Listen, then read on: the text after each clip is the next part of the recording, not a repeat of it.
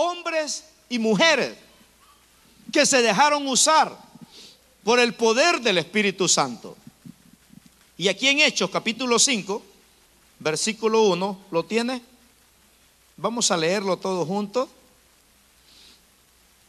Y para los nuevos, pues ahí está la Biblia en la pantalla también para que lo lea conmigo. Vamos a leerlo. Pero cierto hombre llamado Ananías, con Zafira su mujer, vendió una heredad y sustrajo del precio, sabiéndolo también su mujer. Y trayendo solo una parte, la puso a los pies de los apóstoles. Y dijo Pedro a Ananías, ¿por qué llenó Satanás tu corazón para que mintieses al Espíritu Santo y sustrajeses del precio de la heredad? Reteniéndola, no se te quedaba a ti y vendida, no estaba en tu poder. ¿Por qué pusiste esto en tu corazón? No has mentido a los hombres, sino a Dios. Al oír esto, Ananías, estas palabras, cayó y expiró. O sea, se murió. Y expiró. Y vino un gran temor sobre todos los que lo oyeron. Y levantándose los jóvenes, lo envolvieron y sacándolo lo sepultaron. Pasando un lapso como de tres horas, sucedió que entró su mujer, no sabiendo lo que había acontecido. Entonces Pedro le dijo, dime, ¿vendiste en tanto la heredad? Y ella dijo, sí, en tanto. Y Pedro le dijo, ¿por qué conviniste en tentar al Espíritu del Señor? He aquí a la puerta los pies de los que han sepultado a tu marido y te sacarán a ti. Al instante ella cayó a los pies de él y expiró. También se murió. Y cuando entraron los jóvenes, la hallaron muerta y la sacaron y la sepultaron junto a su marido. Y vino gran temor. Lea conmigo el 11 y vino gran temor sobre toda la iglesia y sobre todos los que oyeron estas cosas. Volvamos a leer el 11, dice, y vino gran temor sobre toda la iglesia y sobre todos los que oyeron estas cosas. Señor, úsanos en esta preciosa tarde en el nombre poderoso de Cristo Jesús. Señor, que podamos aprender las verdades eternas que están escritas en este libro para la gloria y la honra tuya. En el nombre de Jesús, amén, aleluya. Gloria a Dios, qué tremenda historia la que encontramos aquí, hermanos, ¿verdad? Donde había un mover sobrenatural del Espíritu Santo. Hombres que podían leer los pensamientos de los demás. Imagínense. Todavía hay gente de esa. Todavía hay hombres de Dios y mujeres de Dios, ¿verdad? Que pueden sacarte los trapitos al sol cuando no hay una sinceridad en nuestra vida. Y este es el tipo de iglesia, hermanos, que nosotros deberíamos de modelar. Una iglesia verdaderamente que se deje usar por el poder del Espíritu Santo. Y es lo que encontramos nosotros en toda la Biblia. El Espíritu Santo agarrando niños, agarrando jóvenes, solteros, mujeres, hombres. Como lo dice allá el profeta Joel, que en los postreros días, dice, habrá un derramamiento del Espíritu Santo sobre toda carne. ¿Verdad? sobre siervos y sobre siervas, dice. Y habla de un mover, dice que los ancianos van a soñar sueños, los jóvenes, dice, van a ver visiones. Entonces, este es el tipo de iglesia, hermanos, que nosotros debemos de anhelar. No una iglesia de denominación, no una iglesia religiosa. Me gusta una iglesia del Espíritu Santo, ¿verdad? Ese es el tipo de iglesia que va a impactar al mundo. No es iglesias de denominación las que impactan al mundo, son iglesias del Espíritu Santo. Estos misioneros, ¿por qué cree que se van para otros países?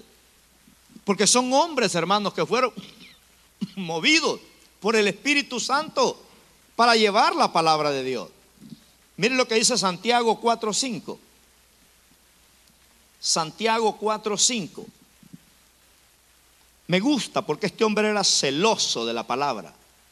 Dice Santiago, o pensáis que la escritura dice en vano, el espíritu que Él ha hecho morar en nosotros nos anhela, dice, celosamente. El Espíritu Santo que Dios ha hecho morar en nosotros. ¿Cómo nos anhela? Celosamente. La Biblia dice que nosotros somos el templo de Dios, hermano. Y el Espíritu Santo no quiere compartir tu cuerpo con nadie porque es propiedad de Él. ¿Verdad? Entonces dice que el Espíritu Santo nos anhela. Él es celoso. Él quiere todo de ti, no migajas, no la mitad, no la tercera parte. El Espíritu Santo quiere todo de nosotros. Dios es un Dios celoso. Él se presenta como un Dios fuerte, dice, y celoso. Dios no te quiere por pedacitos, Dios no quiere la mitad tuya, Dios quiere todo. Por eso Dios nos dio todo. Y por eso Él pide todo. Él nos dio, dice, a su Hijo Jesucristo y todas las cosas, ¿verdad? Y así mismo Dios también exige. Entonces, en esta preciosa noche, yo quiero enseñarle tres, encontré aquí tres enseñanzas, ¿verdad? En esta noche para que podamos movernos en un mover sobrenatural por el Espíritu Santo. Y la primera enseñanza que encontré es que encontramos cristianos fluyendo en los niveles más altos espirituales. En este capítulo, hermanos, encontramos cristianos fluyendo en los niveles más altos espirituales ya no con cojera, con el agua hasta la rodilla. ¿Se acuerda del cojo que estaba allá, verdad? Ese era el capítulo más bajo que había. No, aquí encontramos, en este capítulo, que Dios anda buscando hombres, mujeres y jóvenes que podamos fluir en los niveles más altos espirituales, que podamos alcanzar, hermanos. Nunca vamos a alcanzar el 100, es difícil. Billy Graham dice que un hombre o una mujer de Dios, por muy espiritual que sea, puede llegar a un 80 nada más. Porque siempre vamos a luchar con un 20% carnal. ¿Verdad? Siempre vamos a luchar con un 20% de la carne. Pero si llegamos a alcanzar el 80% de lo espiritual, la carne siempre va a estar bajo nuestros pies siempre vamos a estar vencedores, ¿verdad? Entonces, en este pasaje encontramos cristianos fluyendo en los niveles más altos espirituales. Había sanidad en la iglesia. Había un verdadero poder de Dios, hermano. Había un verdadero poder espiritual. No solo había palabra, habían milagros. Había temor de Dios, había santidad. Ahí leíamos en la lectura ahí, ¿verdad? En el verso 11, ahí de Hechos 5 dice, y vino gran temor sobre toda la iglesia, dice, y sobre todos los que oyeron estas cosas, dice. Imagínense. Aquí no cabía la hipocresía en esta iglesia. Aquí no cabía el engaño en esta iglesia. Aquí no cabía la falsedad. Aquí en esta iglesia, hermanos, no cabía la mentira rápidamente eran expuestos tus pecados. Por eso dicen que en la iglesia primitiva, antes de orar, todos confesaban sus pecados. Algunos decían, no, pues yo estoy adicto a la pornografía. Esta hermana decía, no, yo soy chismosa. Este hombre decía, no, yo todavía soy lépero medio lépero, pero todavía soy lépero. Y confesaban sus pecados todos. Y después oraban. Y por eso dice la Biblia que aquel lugar temblaba, dice después.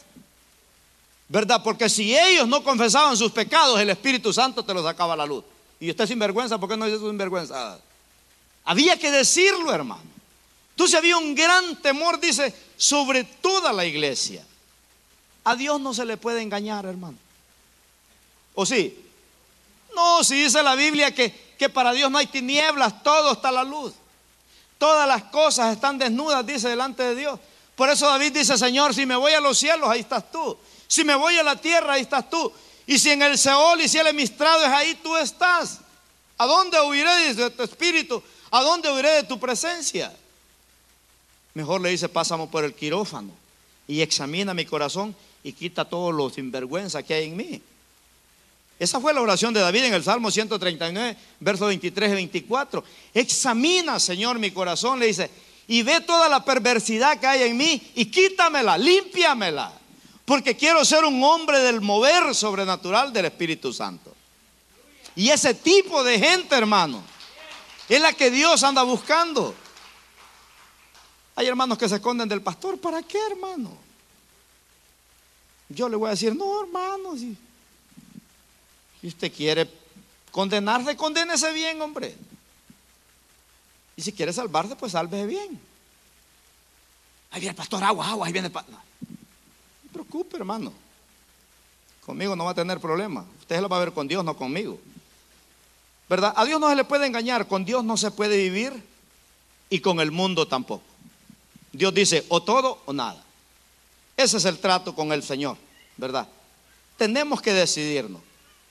Esta pareja que encontramos aquí querían recibir alabanza del pueblo, pero con engaño. Ellos vendieron una casa, no les pusieron una pistola para que trajeran el dinero tenían sus riquezas, tal vez tenían una segunda casa, y ellos trajeron una parte de lo vendido. Pero cuando vinieron de los apóstoles les dijeron que era todo, que eso vendieron la casa. Y Pedro le dice, ¿por qué le mientes al Espíritu Santo? No hay necesidad de que mienta. ¿Qué te cuesta decir, sabes qué? Vamos a dar la mitad y nosotros nos vamos a quedar con la mitad y ahí muere. Pero ellos, hermanos, la mentira fue la que Dios no halagó. ¿verdad? Y esta pareja estaban en un nivel de baja espiritualidad. Esta pareja sí los dos estaban mal. Estos sí estaban fregados, hermanos, porque a veces en el matrimonio uno anda volando bajo y el otro está alto, ¿verdad? Y es normal. Porque cuando uno vuela alto, el que anda volando bajo, entonces el que vuela alto lo levanta para que los dos suban. Pero si los dos andan con el agua a los tobillos nada más, hermano, imagínense. ¿Qué va a pasar? ¿verdad? Se van a bailar la Macarena el día domingo en vez de venir a la iglesia, porque los dos andan volando bajo. Entonces aquí vemos, ¿verdad?, que esta pareja estaban en un nivel de baja espiritualidad y ellos querían aparentar algo que no era. No vivían en lo profundo de Dios. Entonces, el pecado de ellos consistió en que profesaron darlo todo y Pedro los acusó y les dijo, ¿Por qué le mienten al Espíritu Santo de Dios? Imaginémonos a Pedro, hermanos. ¿Quién le dijo a Pedro que ellos estaban mintiendo? El Espíritu Santo. Porque Dios revela lo profundo. Hermanos, el Espíritu Santo nos enseña a nosotros cuando nos metemos con el Señor. El Espíritu Santo te revela misterios, te revela secretos. ¿Verdad? Cuando usted tenga una duda, órele al Señor, póngase en oración, póngase en ayuno y Dios le va a revelar para que usted salga de esa crisis. Entonces, llegó Ananías primero, el esposo, seguro andaban peleados los dos por la venta de la casa. Llegó Ananías primero y le dice, Pedro, ¿vendiste la casa? Sí. ¿Cuánto la diste? No tanto. Ah, ok. Y Pedro dice, ¿por qué estás mintiendo? No estás mintiendo a los hombres, estás mintiendo a Dios. Y mire qué grave es la mentira, que en ese momento cayó muerto, aquel hombre calcinado completamente. A las tres horas llegó la hermanita Zafira. Pase la hermana, Dios le bendiga. Y le dice Pedro, ¿vendieron en tanto la propiedad? Sí, Pedro, en tanto. ¿Por qué te pones de acuerdo con tu marido para mentir? Aquí, mire, aquí sí cabe que el dicho que dice chori y consentidor penan igual. Porque imagínese, cayó muerto Ananías y le dijo Pedro a los jóvenes, vayan a enterrarlo. Qué tremendo que Pedro buscó jóvenes para ir a enterrar a Ananías, ¿se ha fijado? Porque los jóvenes tienen que tomar en serio las cosas de Dios. Porque los jóvenes cuando van a la universidad, cuando van al colegio, se descarrían. Según las encuestas dicen que el 80% de los jóvenes cuando se van a la universidad ya no quieren nada con Dios. Ahora piensan que vienen del mundo y andan en el zoológico los domingos viendo los monos allá. Porque allá un maestro satánico les enseñó, ¿verdad? Que Dios no, no existe, que Dios no es real. Porque ellos no se empaparon de Dios. Pedro le dijo a, jóvenes escogió, dijo, joven ustedes, vayan a enterrarlo. Apenas aquellos estaban echándole el puño de tierra y venían para adentro, dice que pasó un laxo como de tres horas. Y apenas venían entrando los jóvenes y ¡pum! que cae también Zafira. Vayan a enterrar a esta también, por mentirosa. Oiga, esto de la mentira es serio, hermanos. A veces nosotros, algunos llamamos mentiritas blancas, ¿verdad? Y hay gente que todavía me llama a mí, me dice, fíjese, pastor, que, que quiero hacer esto. ¿Será mentira blanca o será mentira negra? Y me quieren hacer pecar, hermano. ¿Verdad? No, hermano León, no es mentira blanca, es sinvergüenzada, se llama. ¿Verdad? Entonces, es tremendo. ¿Verdad? Eh, mire ahí en Hechos 7. Hechos 5 del 7 al 11. Ahí vemos cómo el temor cayó. Dice, pasando un lapso como de tres horas, sucedió, dice que entró su mujer, no sabiendo lo que había acontecido. Entonces Pedro dijo, dime, ¿vendiste en tanto la heredad? Ella dijo, sí, en tanto. Y Pedro le dijo, ¿por qué conveniste en tentar al Espíritu del Señor? He aquí la puerta de los pies de los que han sepultado a tu marido. Ella no sabía que el marido se había muerto. Te sacarán a ti, le dijo. Y al instante ella cayó a los pies de él y expiró. Y cuando entraron los jóvenes la hallaron muerta y la sacaron y la sepultaron junto a su marido.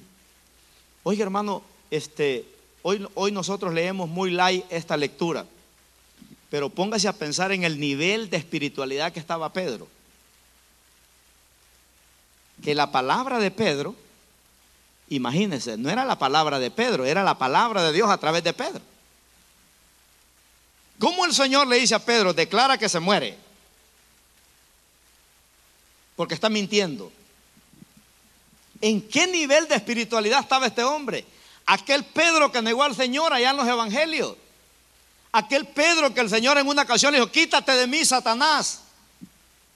Ahora ya no es un Pedro carnalón. Ahora ya no es un Pedro que está con el agua a los tobillos. Ahora es un hombre de gloria. Ahora es un hombre de autoridad. Ahora es un hombre donde el Espíritu Santo se mueve en él de una manera sobrenatural. Hermano, la gente cambia. Pedro es un tipo de aquel cristiano que quiere crecer. Pedro es un tipo de aquel cristiano que quiere ser usado por el Señor. Yo siempre le digo al Señor, Señor, me rehuso a ser un pastor más del Valle de San Fernando. Por eso ayuno, por eso oro, por eso estudio y por eso hago lo que hago. Porque no me conformo. Me ha pegado buenas arandeadas el diablo, sí. Pero me he levantado, el Señor me ha levantado y siempre he tenido su respaldo. Porque desde que me entregué a Cristo yo dije, al mundo jamás regreso. Eso yo se lo dije al Señor, Señor, si yo me voy a entregar a Cristo va a ser con todo. No sé cuándo me vas a quitar las mañas hasta que el Señor venga, porque hay que lidiar con ellas en esta vida. Pero tenemos que aprender a ser rectos delante de Dios. Entonces imagínense, el verso 11 dice, y vino gran temor sobre toda la iglesia y sobre todos los que oyeron, dice, estas cosas. No, pues hermano, imagínense que usted esté aquí y yo llame a una pareja y los dos caigan muertos. Y así que no va a temer uno. A veces tomamos en juego las cosas de Dios, ¿verdad? Pero aquí esto era serio. Fue tremendo lo que pasó. A veces hay cosas que nosotros las tomamos muy livianamente, pero no es así. Mire en Proverbios capítulo 6, versículo 16. Ahí menciona las siete cosas que Dios aborrece con toda su alma. Las siete cosas que Dios aborrece.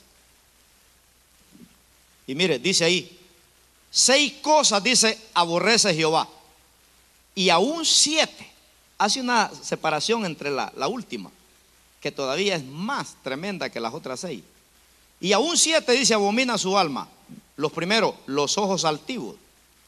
Aquellos que andan siempre viendo, ¿verdad? Cómo bajarse a alguien o cómo pecar. Los ojos altivos. La lengua mentirosa.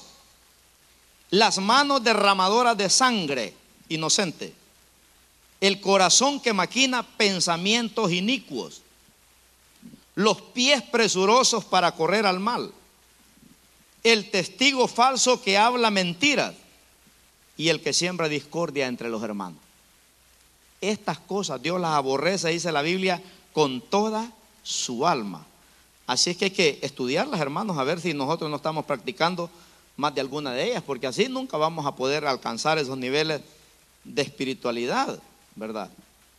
Hoy cualquier cristiano se llama cristiano, pero no es cierto, hermano. Dios sabe quién es y quién no es. Entonces Pedro alcanzó los niveles más altos de espiritualidad.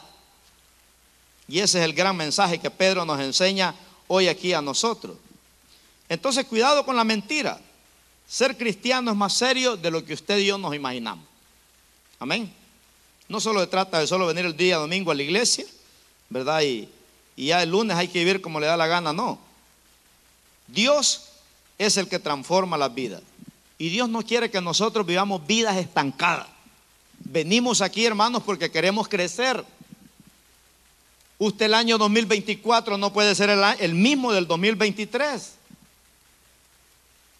Me gusta la frase de un escritor de un libro que dice, locura es hacer las mismas cosas y esperar resultados diferentes. Si usted vivió con algunas mañas el 2023, el 2024 cancélela. No piense que le va a ir bien haciendo lo mismo. Tenemos que aprender a hacer resoluciones, resoluciones, ¿verdad? La Biblia dice que había temor grande, dice, en toda aquella gente por este caso. Y la gente se entregaba a Cristo por el temor de Dios, ¿verdad? Era tremendo.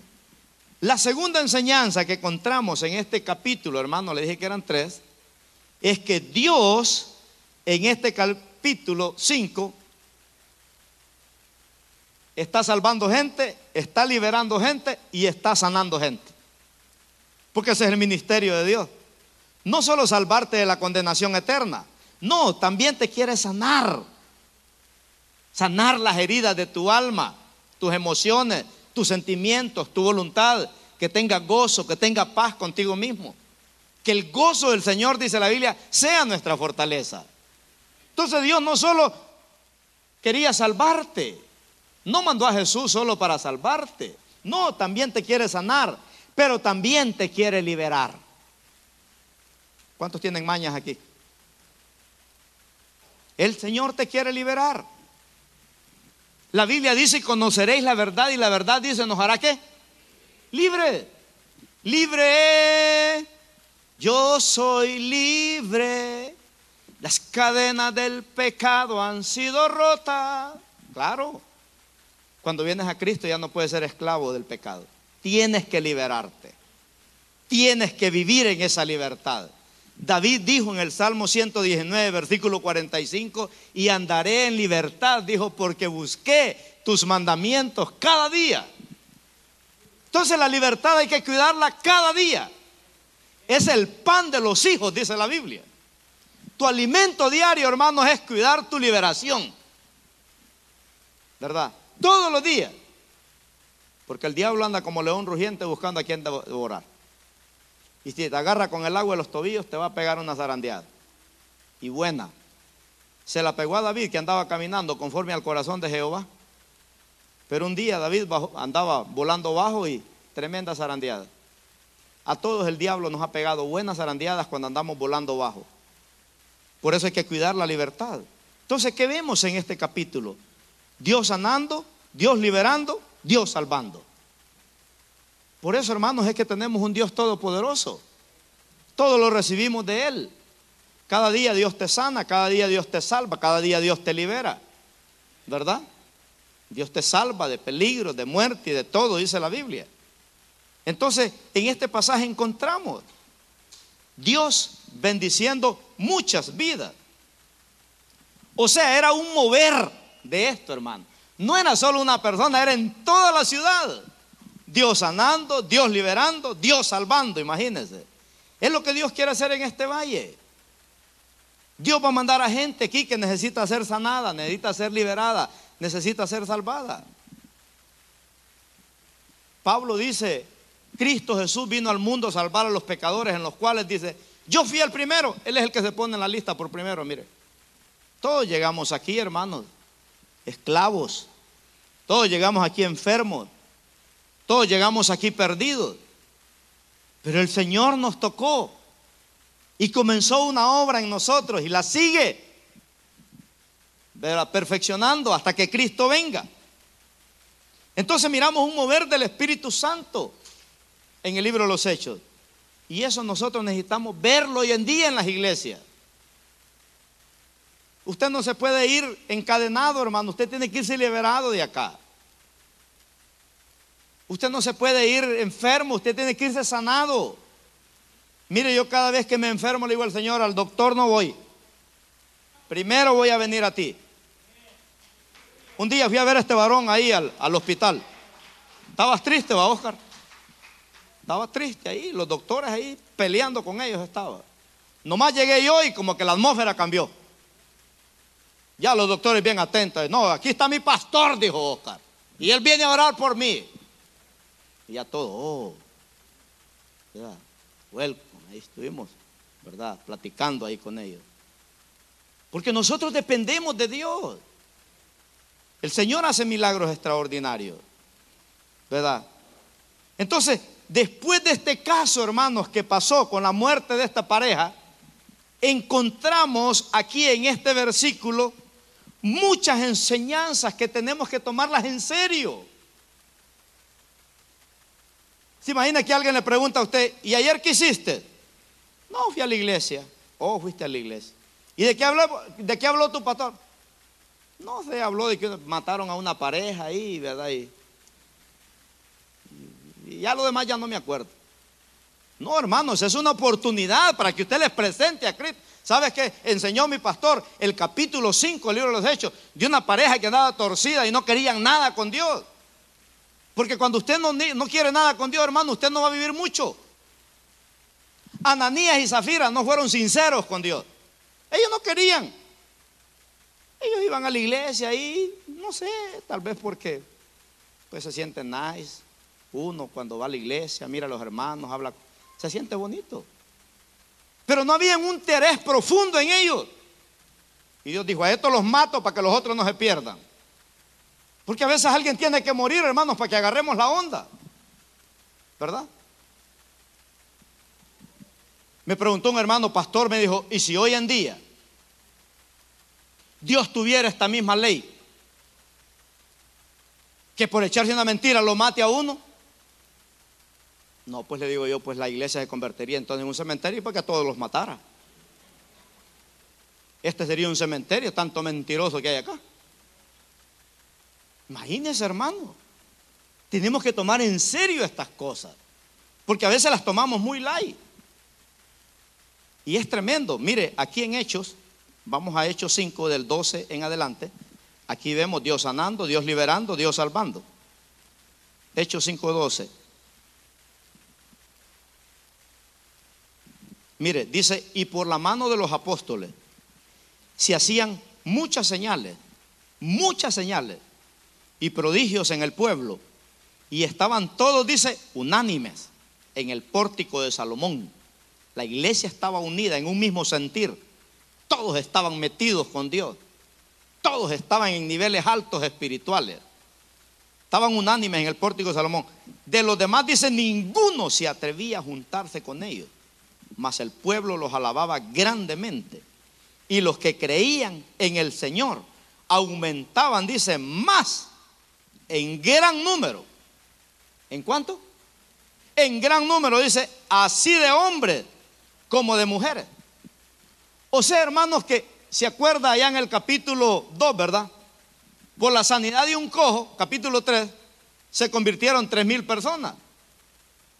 El domingo pasado vimos, ¿verdad? Que estos hombres, con la autoridad que tenían y por el testimonio que tenían, dando testimonio de las maravillas de Cristo, se convirtieron cinco mil. Ahora Dios mata a una pareja y dice que ya no se podían contar. Eran más de cinco mil ya. No, pues con una pareja que se muere, hermano, imagínense. Dios dijo, mato dos, pero se van a convertir cuántos. ¿Verdad? Entonces dice ahí el verso 15. Tanto dice que sacaban los enfermos a las calles y los ponían en camas y lechos. Para que al pasar, ¿quién dice? Pedro, a lo menos su sombra. Mira hermano que algunos enfermos digan, aunque sea la sombra de Pedro que me pase, me va a sanar. Qué fe la que tenía esa gente, hermano aunque sea la sombra de Pedro, me va a sanar. Y la sombra de Pedro, imagínense, estaba llena del poder de Dios. Cuando uno anda bien oloroso, hasta, hasta acelera un poquito la caminata uno para, que deje la tubazón a perfume que trae. ¿va? Porque anda bien oloroso el hermano o la hermana. No, ese Pedro, el perfume que traía era un perfume del poder de Dios. La sombra, imagínense. Pasaba y los enfermos los endemoniados. Y eran mundanos, hermano. Los mundanos traían los enfermos a Pedro.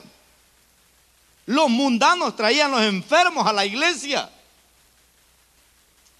Pero ¿sabe cuál era lo sobrenatural?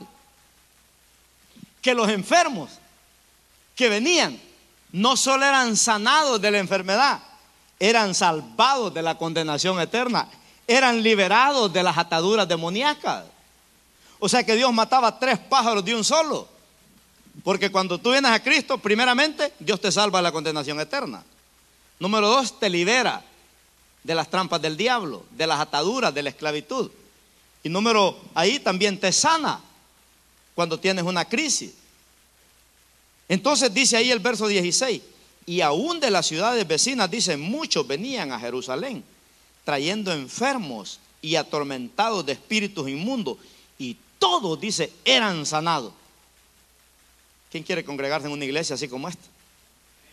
Todos, dice, eran sanados. O sea, hermano, había un mover sobrenatural del Espíritu Santo en estos hombres.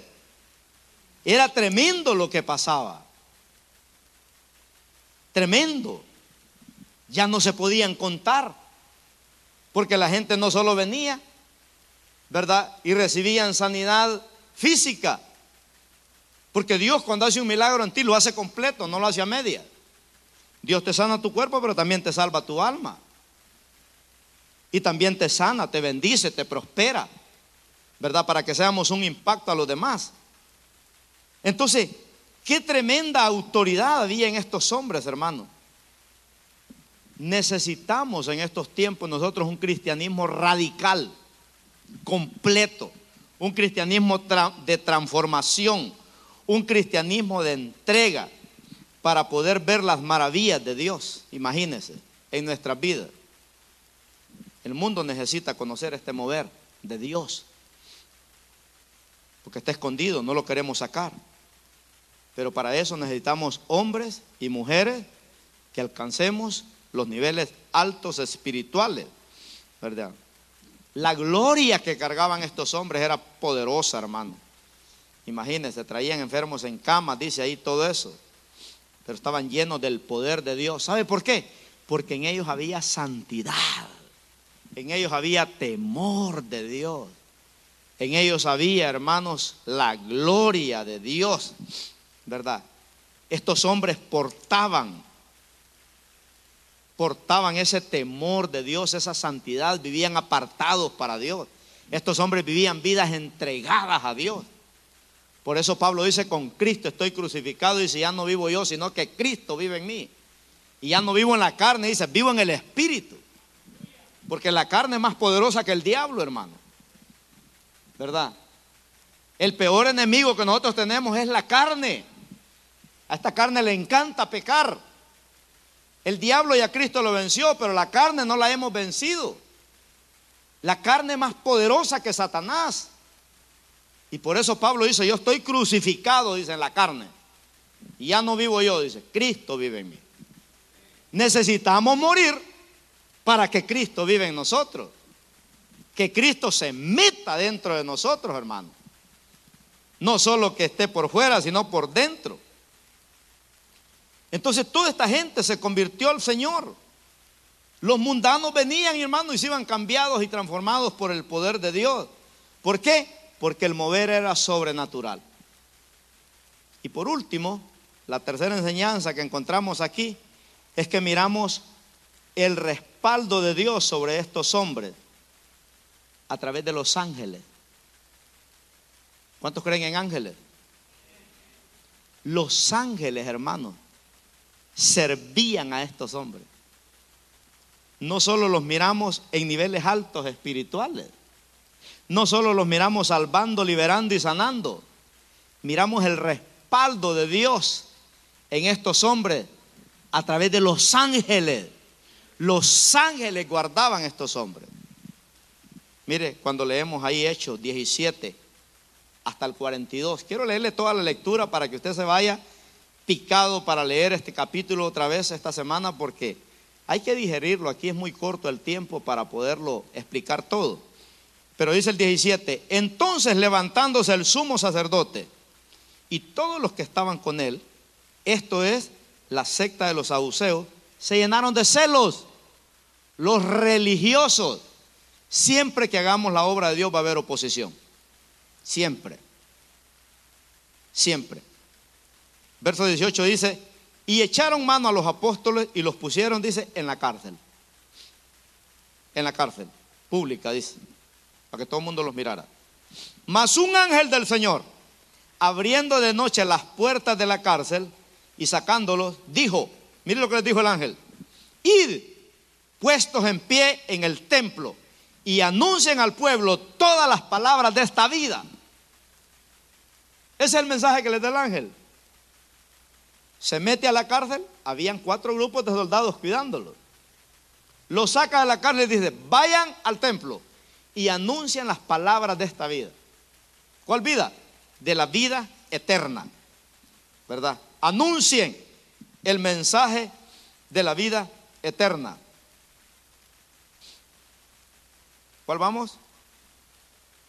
El 20. Ya, el 21. Habiendo oído esto, entraron de mañana en el templo, los gobernantes, ¿verdad? Y enseñaban.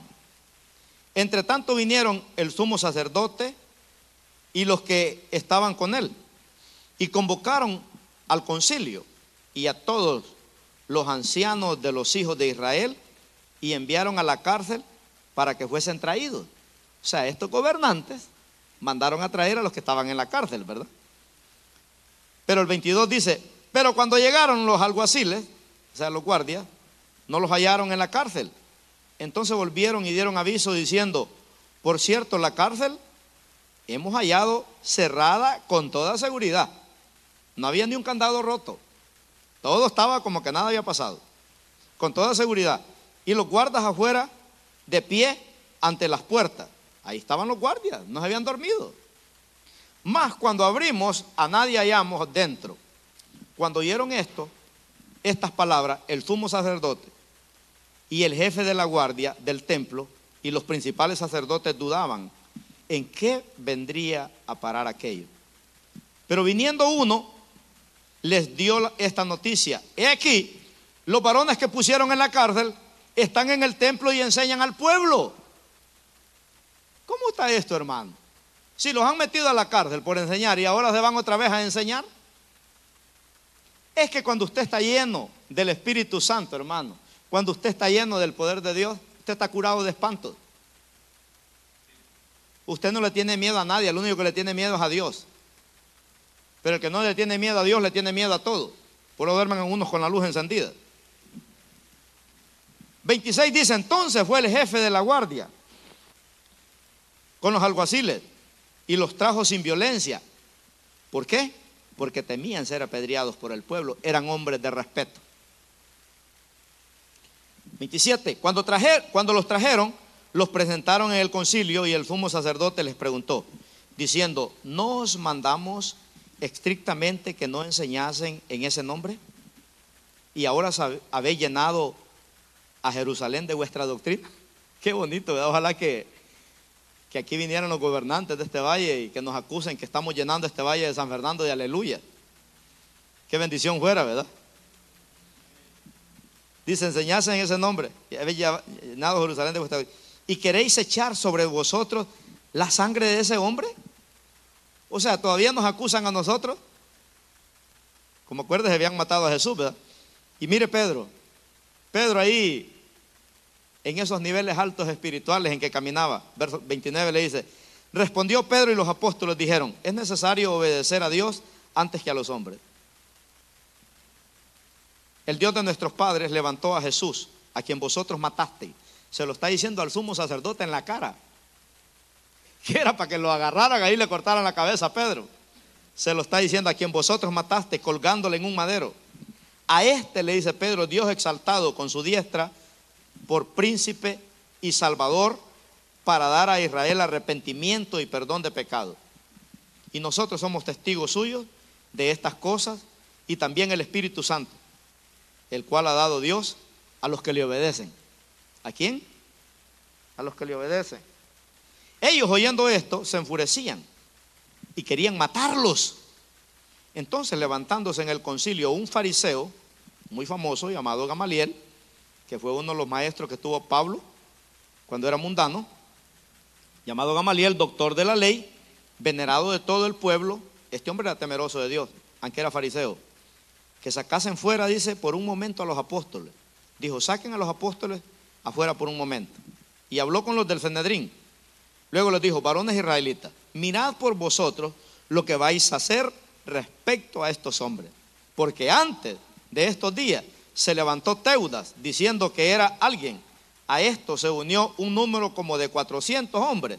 Pero él fue muerto y todos los que le obedecían fueron dispersados y reducidos a nada. Después de este se levantó Judas, el Galileo, en los días del censo y llevó en pos de sí a mucho pueblo. Pereció también él y todos los que le obedecían fueron dispersados. Y ahora os digo, apártense de estos hombres y dejadlos. Porque si este consejo o esta obra es de los hombres, se desvanecerá. Mas si es de Dios, no la podréis destruir. Ni seáis tal vez hallados luchando contra Dios.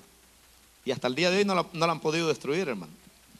Y convinieron con él, dice, con Gamaliel, y llamando a los apóstoles, después de azotarlos con 39 azotazos, les intimaron que no hablasen en el nombre de Jesús y los pusieron en, en libertad, después de la penqueada que les dieron. Y ellos salieron de la presencia del concilio. ¿Cómo salieron? ¿Llorando? Después de una gran penqueada de 39 azotazos. Dice que salieron gozosos. Y usted solo porque una hermana la miró fe, ay pastor, me quiero ir de la iglesia porque mire que yo creo que a la hermana que está en la esquina le caigo mal. No, es que anda en la chuleta la hermana ahí. ¿Verdad? No anda en los niveles altos espiritual. Hoy la gente se va por un montón de cosas de la iglesia, hermano, que hasta cólera a veces. ¿Verdad? Y dice ahí, salieron de la presencia del Señor gozosos de haber sido tenidos por digno, dice, de padecer afrenta por causa del nombre de Cristo. ¿Cuántos dan un aplauso al Señor por eso, hermano? Wow. Necesitamos cristianos como ese. Hoy la gente anda desanimada por cualquier cosa. ¿Y qué le pasa, hermana? No sé, pastor, fíjese, que no sé qué me pasa. ¿Y entonces por qué anda mal? Pues no sabe por qué le pasa. Porque bien duro entender a la gente hoy, ¿verdad? Dice el 42. Y todos los días, dice, no eran domingueros, mire. Estos no eran cadochos ni turistas. Dice, y todos los días en el templo y por las casas no cesaban de enseñar y predicar, dice a quién. Este es el evangelio que nosotros necesitamos modelar. Todos los días, hoy la gente ni los domingos quieren ir a la iglesia. Esta semana dos hermanos me dijeron, pastor, ya no vamos a ir a la iglesia porque estamos trabajando los domingos. ¿Y qué quiere? Le digo, que le aplauda. Mala decisión, hermano. Ya se puso un lazo en el pescuezo solito. no agarres el trabajo, bótelo. Esperes que Dios le dé uno de lunes a viernes.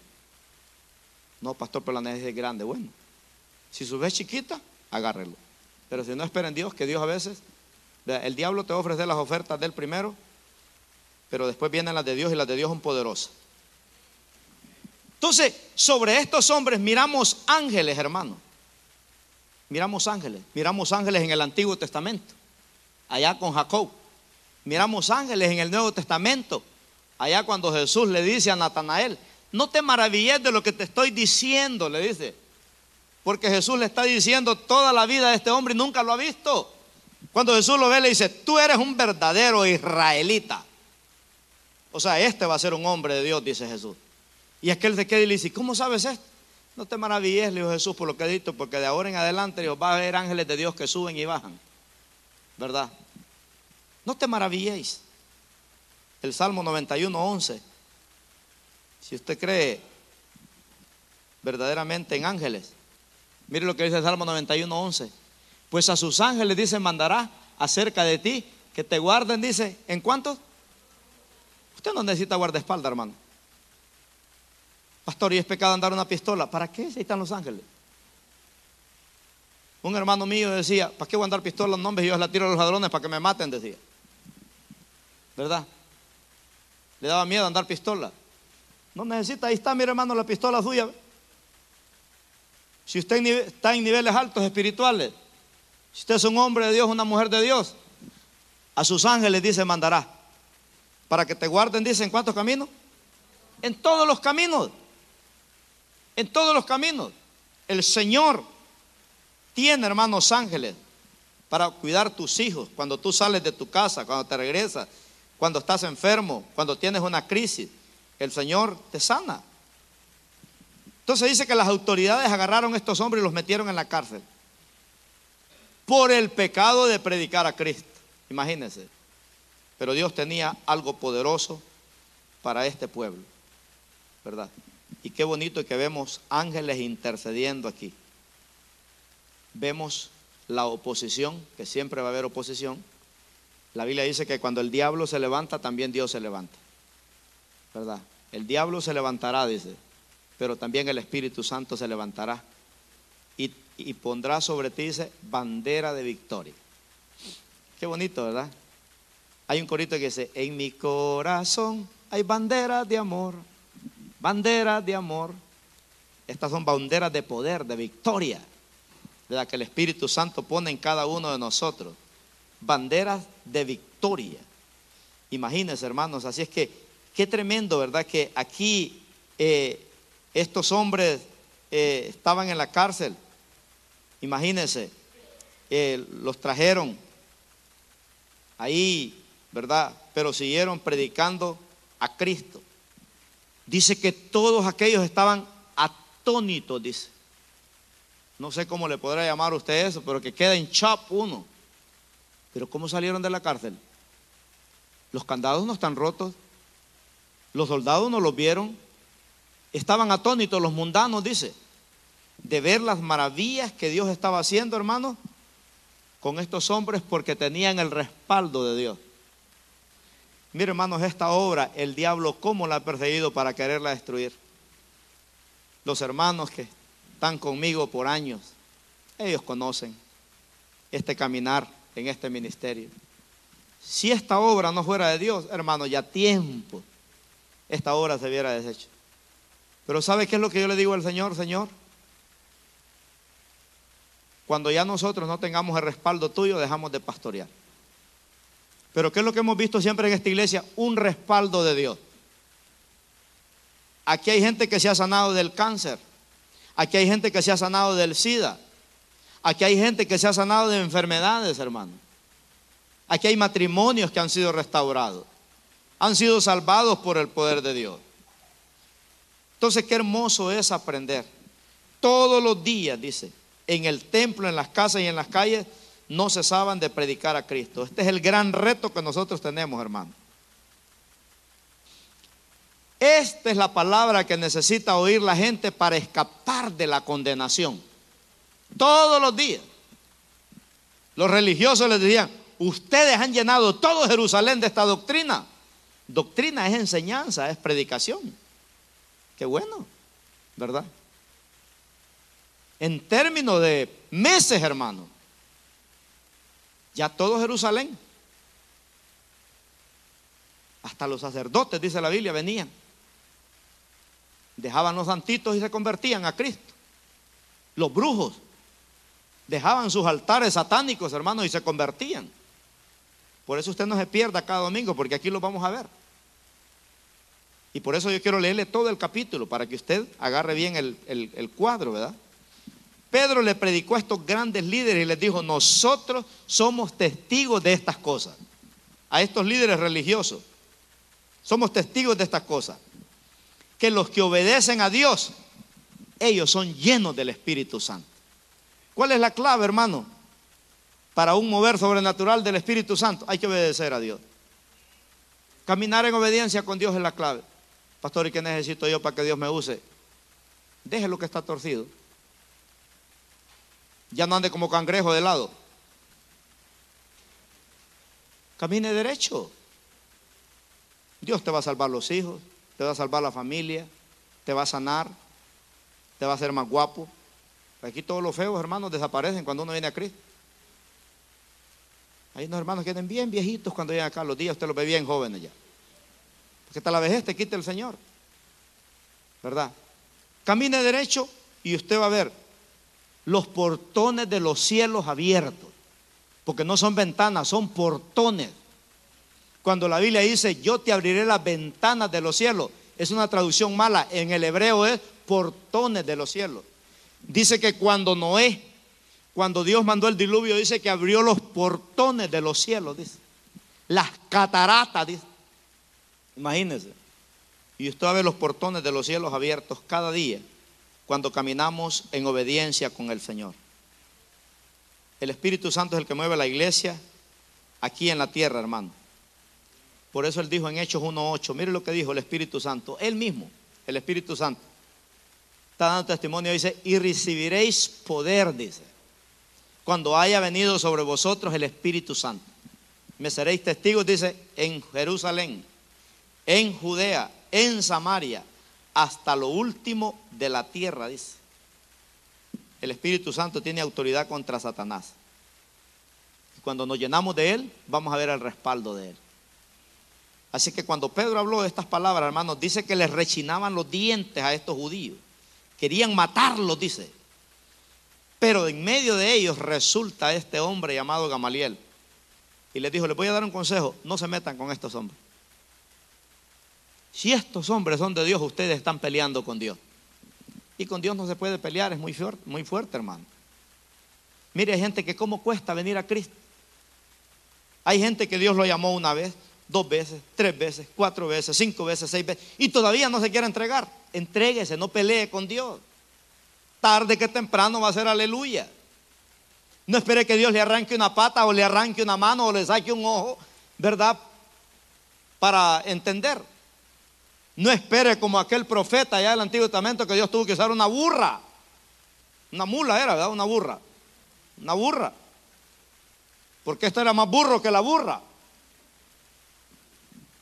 Y la burra le dijo, ¿por qué me golpeas? Hombre, calmate ya. Hombre, le dijo, y te he traído en el lomo todas estas horas. ¿Me está golpeando? Imagínese. Entonces, aquí verdaderamente este hombre llamado Gamaliel les dijo, no se metan con estos hombres. Porque ustedes están peleando con Dios. Mire hermano, el que se mete con la iglesia se mete con Dios. Se mete con el Señor. Los pastores no es que seamos la última Coca-Cola del desierto, pero Dios nos ha dado un respaldo, ¿verdad? Para predicar la palabra. Y se nos respeta, porque tenemos una autoridad, una autoridad sobrenatural que Dios nos ha dado. Y es un respaldo de Dios, ¿verdad? Mire, si tuviéramos vista espiritual, miráramos ángeles aquí.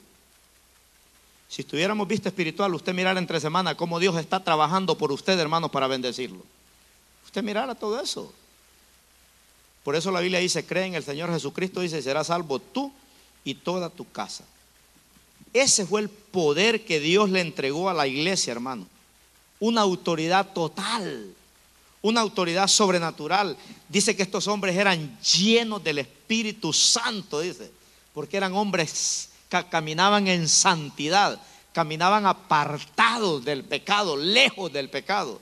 Eran hombres que caminaban, dice, en el temor de Dios.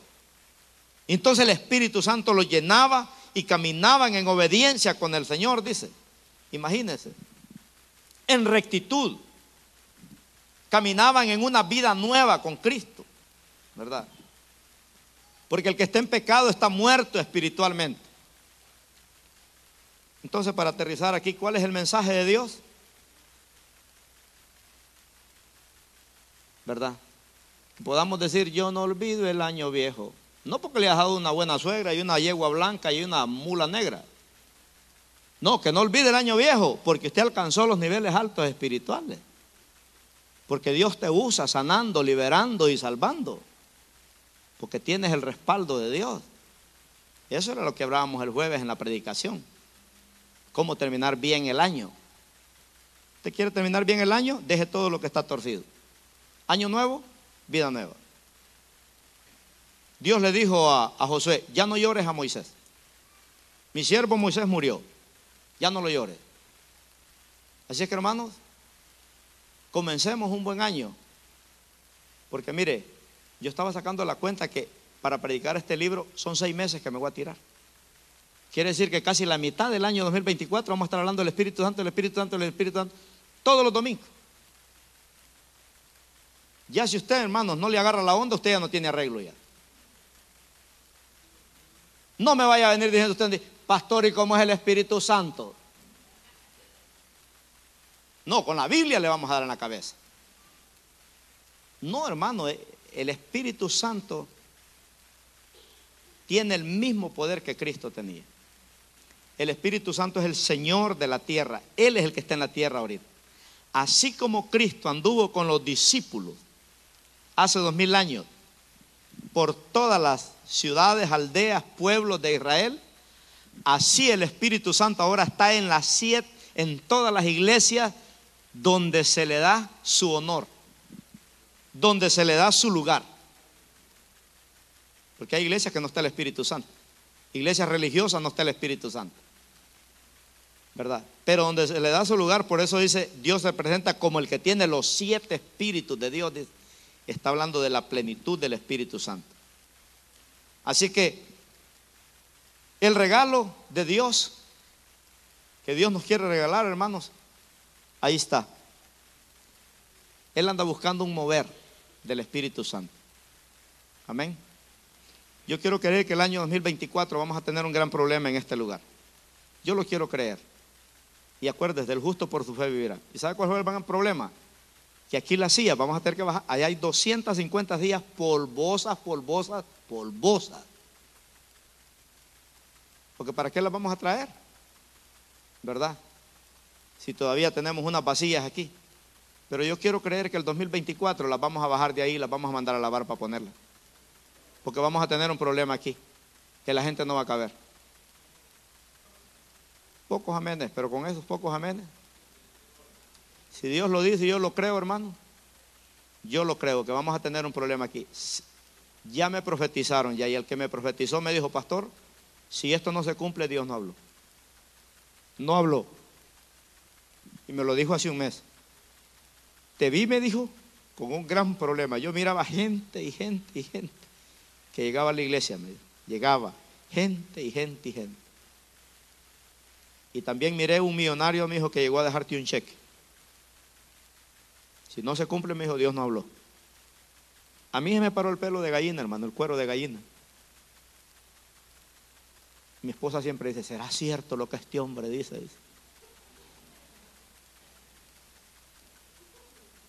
Porque yo antes decía, hermano, un día vamos a salir en el internet. Hermano, un día vamos a tener buses. Hermano, un día vamos a tener esto. Y todo se ha cumplido. Todo se ha cumplido. Así que preparémonos, porque Dios anda buscando una generación con el fuego del Espíritu Santo. Y Dios quiere usarte a ti. Te va a sanar, te va a liberar y te va a bendecir. Prepárese, hermanos. Algunos tendrán negocios propios. Algunos tendrán trabajos mejores. A veces Dios te quita lo bueno para darte lo mejor. Aquí mi hermano ecuatoriano, métete con el Señor. Y el otro año en diciembre me vas a, te vas a acordar. ¿Te acuerdas, pastor, el año pasado? Me acuerdo de Oscar y Karina cuando llegaron acá. Mira, ahora más guapos, más ungidos y más bendecidos ya. El año pasado estábamos acordando, ¿se acuerda, pastor, el año pasado? Allá en un parque dormíamos. Imagínese ahora, ¿verdad? Así es el Señor, hermano. Vamos a orar. Y ojalá que esa santidad, ese temor de Dios, ¿verdad? Nos llene. Nos llene. Se sufre, pero sufrir por Cristo es la bendición más grande que podamos vivir en este planeta Tierra. El diablo se ha reído mucho de mí. Pero Dios siempre me ha dado la victoria. Y ha salido avergonzado Satanás.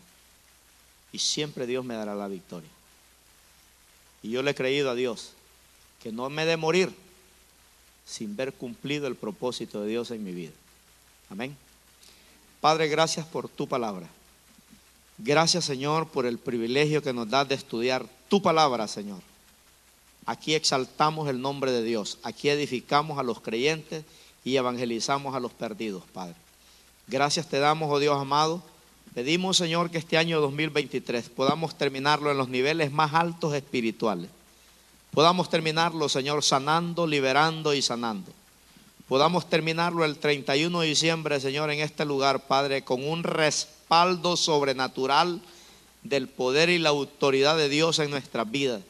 Lo vamos a ver en nuestros niños, lo vamos a ver en nuestros hijos, lo vamos a ver en nuestros matrimonios, lo vamos a ver en nuestra familia, lo vamos a ver en este valle, lo vamos a ver en los gobiernos, lo vamos a ver en la educación. Vamos a mirar, oh Padre mío, porque nosotros no vamos a vivir en lo natural, vamos a vivir en lo sobrenatural. Y queremos creer, Señor, que este gran avivamiento, Padre, que tú quieres hacer en este valle de San Fernando. Esta iglesia será primicias en este valle, donde tú traerás gente clave a este lugar, Señor. Clave, Padre Santo, para que se pueda ver ese mover, Señor. Líbranos de, de ser ananías y zafiras, Padre. Que no tengamos temor de Dios, Señor, mirando todo lo que hemos estudiado, Padre Santo. Úsanos de una manera sobrenatural en el nombre poderoso de Cristo Jesús. Yo quiero hacer una oración antes de cerrar. Si usted no le ha entregado su vida a Cristo, entréguesela hoy. Porque la gente que vive sin Cristo está perdida. Pero si Dios te trajo aquí, es porque ya te puso el ojo. Y no quiere matarte como mató a Ananías y como mató a Zafira. No era el plan de Dios ese. Pero Dios tuvo que matar a algunos para que otros agarraran la onda. Pues usted sea de los que agarre la onda. Entréguele su vida a Cristo hoy, así como yo se la entregué hace más de 20 años. Haga conmigo esta oración y dígale, Señor Jesús, en este momento te acepto como mi Señor y Salvador de mi vida. Te entrego las riendas de mi vida para hacer lo que tú dices en tu palabra. Quiero terminar este año bendecido, quiero bautizarme.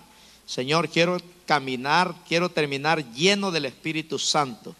Padre, escribe mi nombre en el libro de la vida en este momento y no lo borre jamás. Ayúdame a renunciar a las obras del diablo, a renunciar a las obras del mundo y a entregarme a ti en cuerpo, en alma y en espíritu para poder ver la gloria de Dios. En el nombre de Jesús, amén, aleluya.